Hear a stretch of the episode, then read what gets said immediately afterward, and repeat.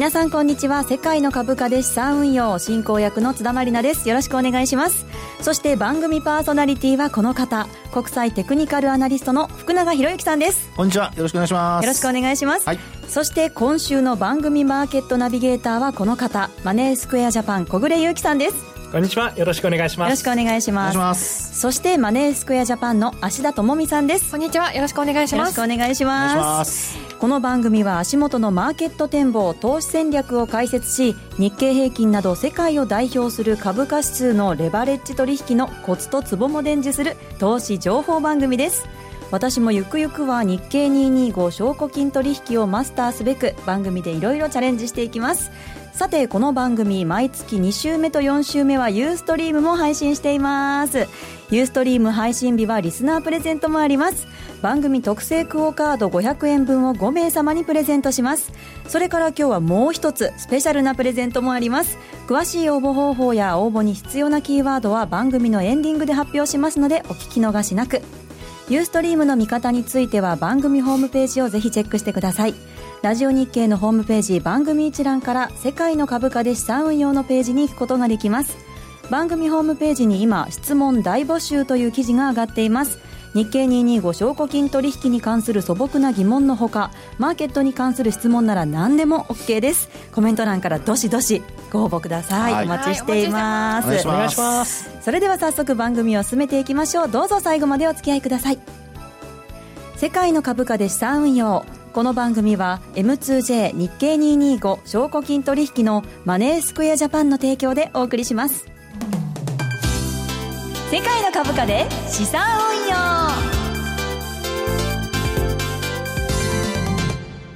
それでは最初のコーナーに行きましょう。題してマーケットの見方。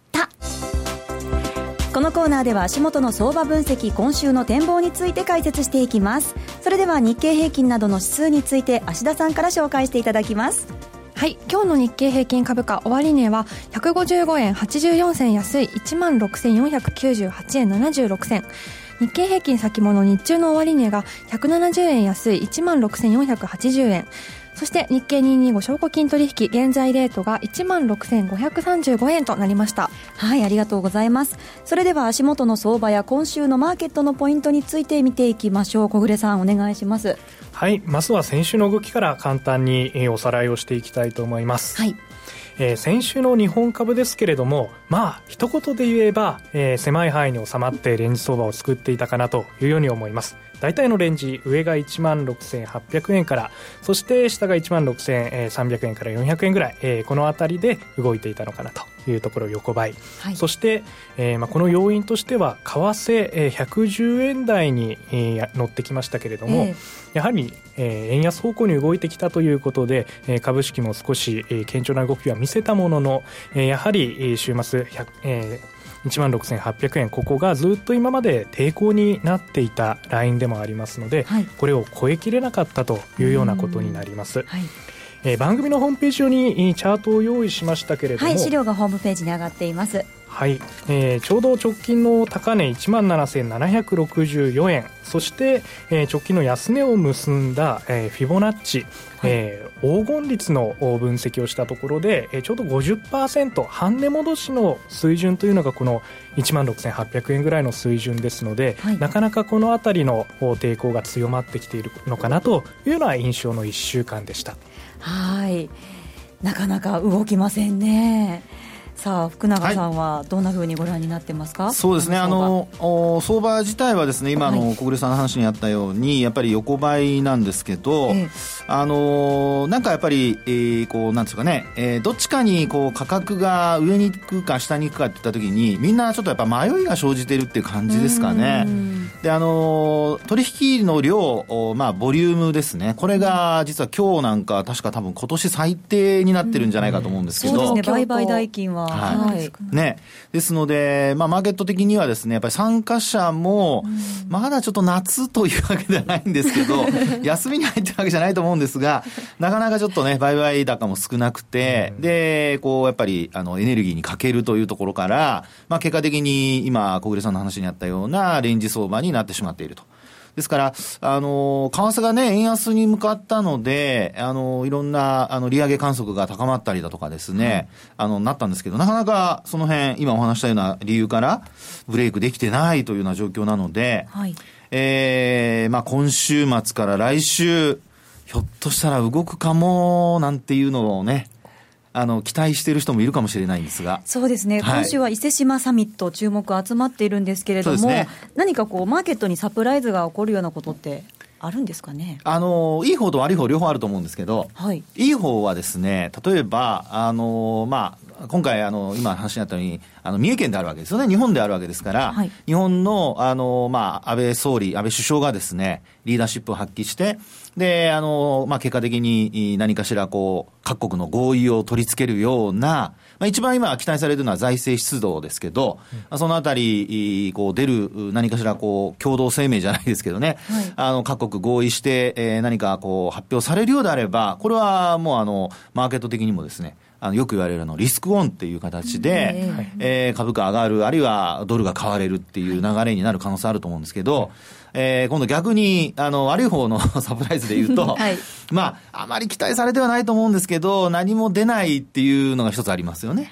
その可能性もね、あるかなと思ったんですけど。うん。そうですね、まあ、最近いろいろとこう伊勢志摩の後に何か動くタイミングであればそのタイミングじゃないかというようなこともありますけれども、まあ、何も出なかった時ですね、はい、一番怖いのは、えー、大きく下げてしまう。やはり、うん、えー、相場が動く時というのは上がる時よりも下げるの方が動き大きくなりますからね。そうです。下がる時の方が勢いありますもんね。はい。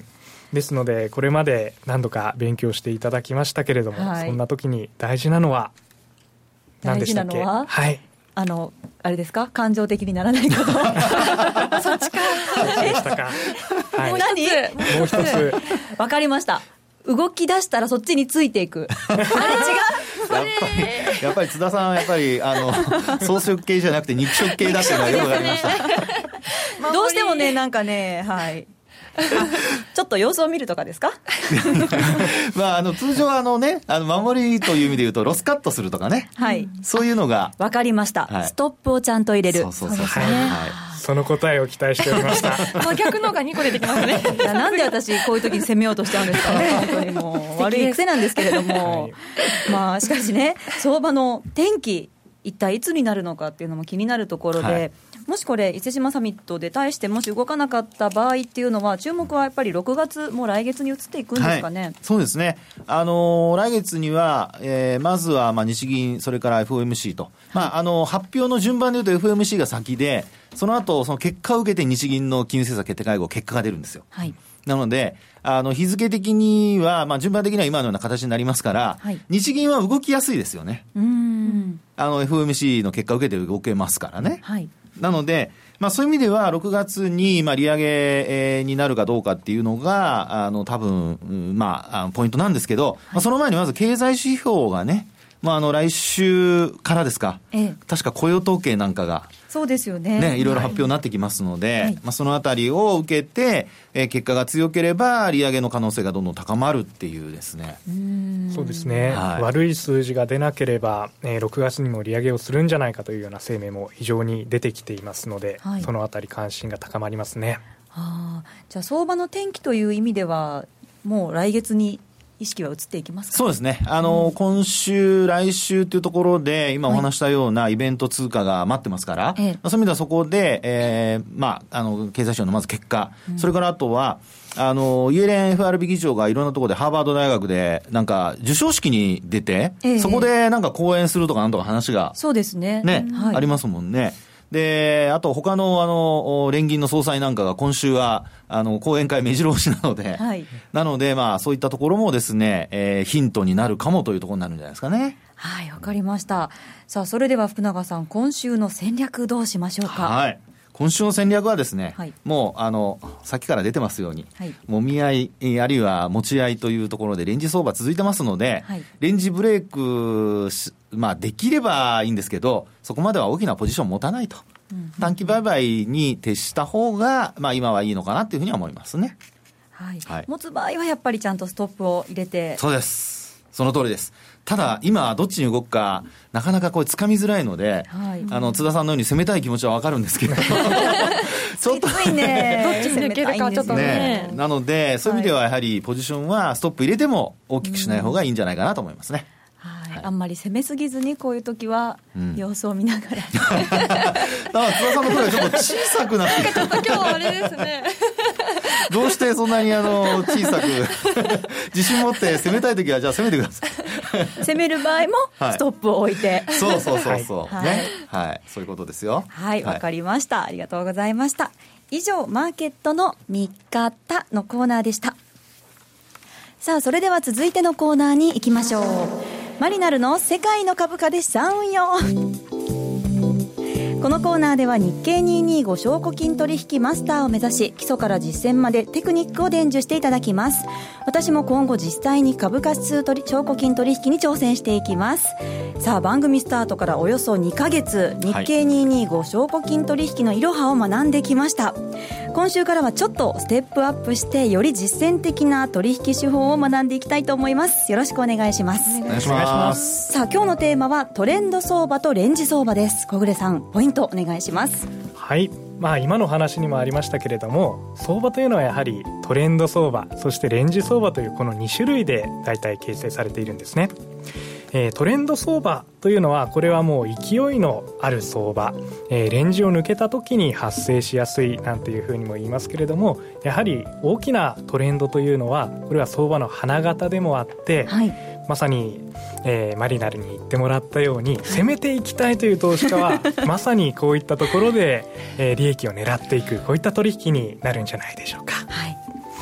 そして相場にもう一つあるレンジ相場。まさに今ですよね。そうですね。今のような相場というのは今日、えー、商いが薄かったという話もありますけれどもやはり投資家としてもこの、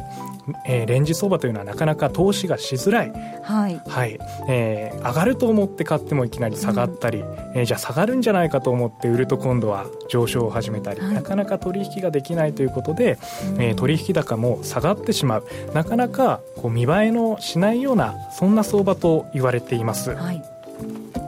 まあ、そんな中でじゃあ相場の中でトレンドとレンジどのくらいの割合で存在しているのかっていうところなんですけれども、はい、福永さんこちら、どのくらいの割合のイメージをお持ちですか？あのそうですね、まあ、例えばその背景にもよるとは思うんですけど、はい、アベノミクス相場の時ってもう3年ぐらいずっと上昇したわけですからね。ですですからその時って本当にトレンドが続いてで持ち合いの相場がないっていう状況なんですよ。なのでえー、まあ、あの今の状況はそういうふうにこういろんなものが出尽くした後になると横ばいっていうことになっちゃうんですけど、ええ、まあ、割合ということでいうとなかなかあの判断は難しいかもしれませんね皆さんでね。判断するのはね。はい。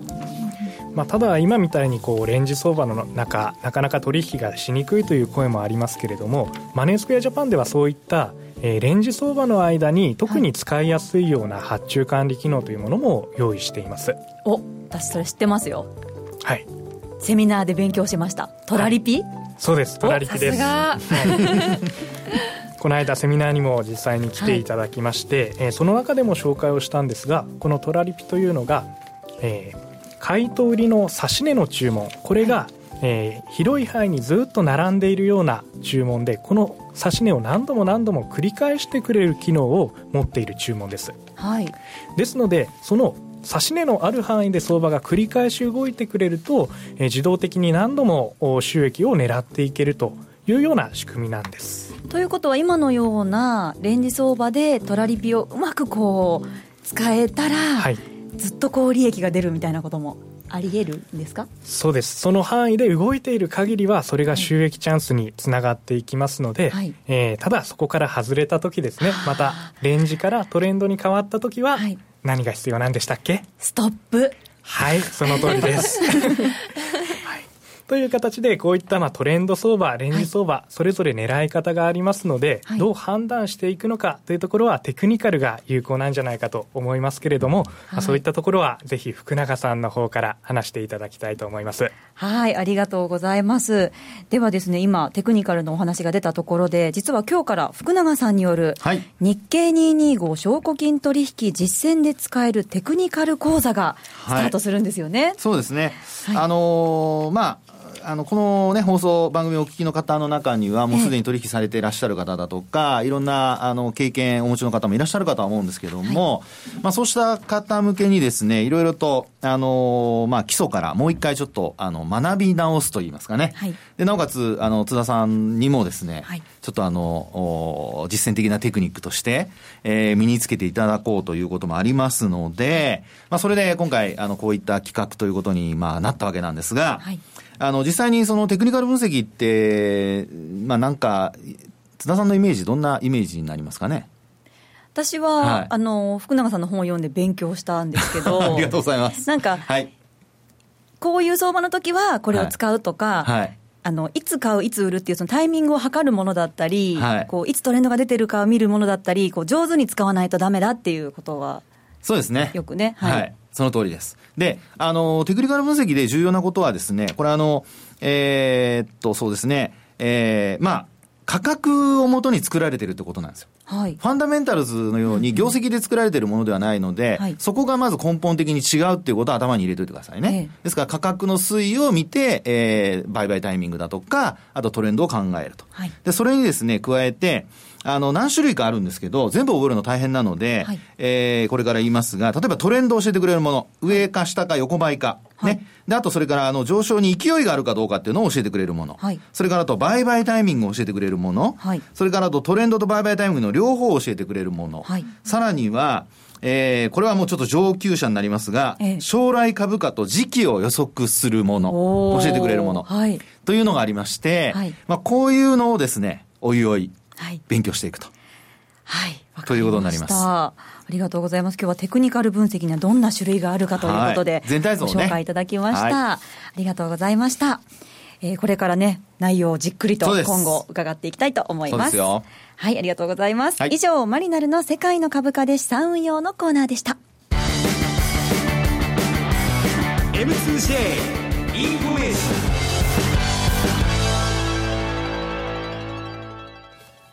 ここでマネースクエアジャパンからのお知らせです。芦田さんお願いします。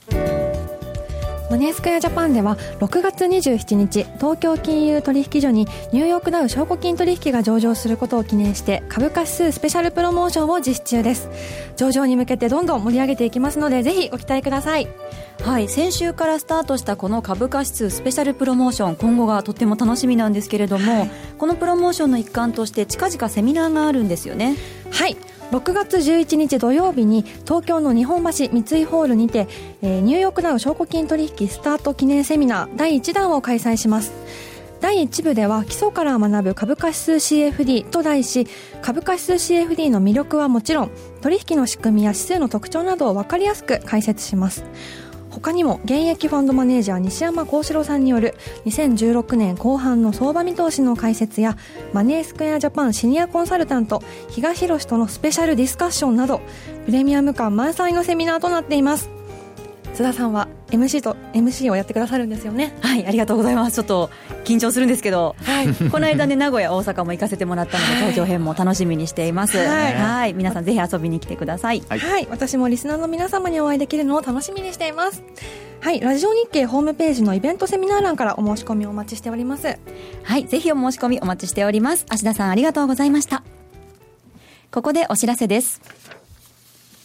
6月27日から東京金融取引所がニューヨークダウ証拠金取引の取り扱いを始めます。マネースクエアジャパンは日経225やニューヨークダウをはじめとした株価指数による資産運用の魅力を伝えるセミナーや実践に役立つ情報を発信し多方面からサポートします。運用初心者から経験者まで幅広い投資家の株価指数での資産運用を応援する M2J 株価指数スペシャルプロモーション。詳しくは、マーケットプレス番組ウェブサイトにある M2J 株価指数スペシャルプロモーションのバナーから特設ページをご覧ください。当社の取扱い商品は、投資元本以上の損失が生じる恐れがあります。契約締結前交付書面をよくご理解された上でお取引ください。金融商品取引業関東財務局長金賞第2797号株式会社マネースクエアジャパン。以上 M2J インフォのコーナーでした。ひ之のマーケットトピック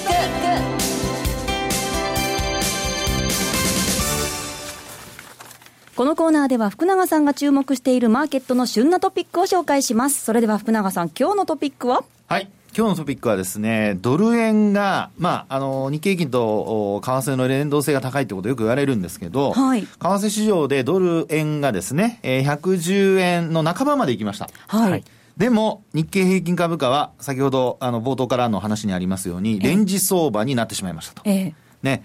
これ、えー、なぜ日経平均株価の上値が重いのか。これが今日のテーマです。これね、私、まさに気になってたんですよ。うん、そうですよね。連動するってね、はい、思ってたのに、なんで、そもそも、なんで連動すると思います、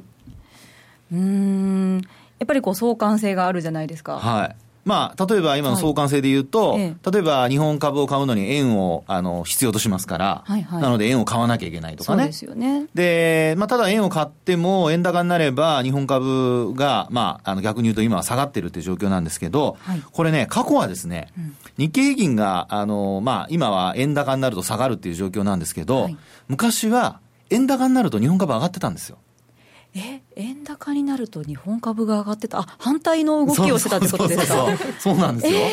ー、あのね、1995年とかね、はい、あのあ、1985年失礼、85年からの高度成長期で、バブル崩壊に向かうまでの間っていうのは、実は内需が強かったので、円高になった方が、日本はこう、まあ、内需が強くて輸入してましたから、はい、あの、要は物が安くなって買い、買えるじゃないですか、円高になると。その分ですね、輸入物価が下がって、はい、で、あの、例えばエネルギーに依存している、例えば東京電力だとか、はい、ね、今はもうあの原発の問題とかいろいろありますけれども、はい、当時はそれでですね、9000円台までいったんですよ。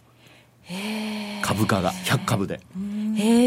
で、そういう時代を経て、今は逆に輸出の方がメインになっているので、輸出関連企業の方が、やはり、あの、円高になると、その分、まあ、要は向こうで稼いでも、円に換算して日本にやっぱり資金を送るじゃないですか。はい、ね。そうすると、1ドル100円のものが1ドル90円になっちゃうとすると、100円でこれまで送ってたのが90円で送んなきゃいけなくなりますよね。はい、そしたら日本の企業の収益力が低下する。うん、ということで、まあ、輸出するとき、輸出関連企業が多い日経平均採用銘柄は、円高になると売られるという、そういう流れになってるんですね。はいはい、でも、これは本当に今、あの、過去の話をしましたけど、今後将来、あの、経済の構造が変わると、内需が強くなると、ひょっとしたら円高になると日本株が上がるっていうことも考えられるんですよ。ああ。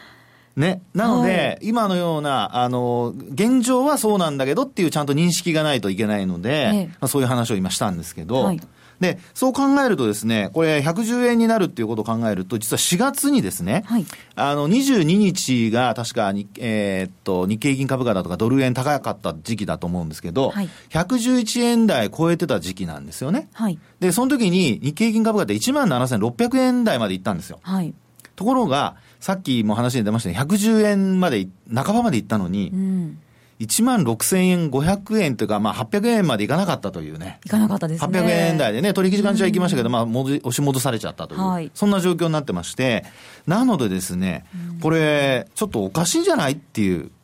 ちょっとなんか違和感ありますよね。不思議ですよね。もうちょっと1万7000円超えてもいいんじゃないかなっていう印象になりますよね。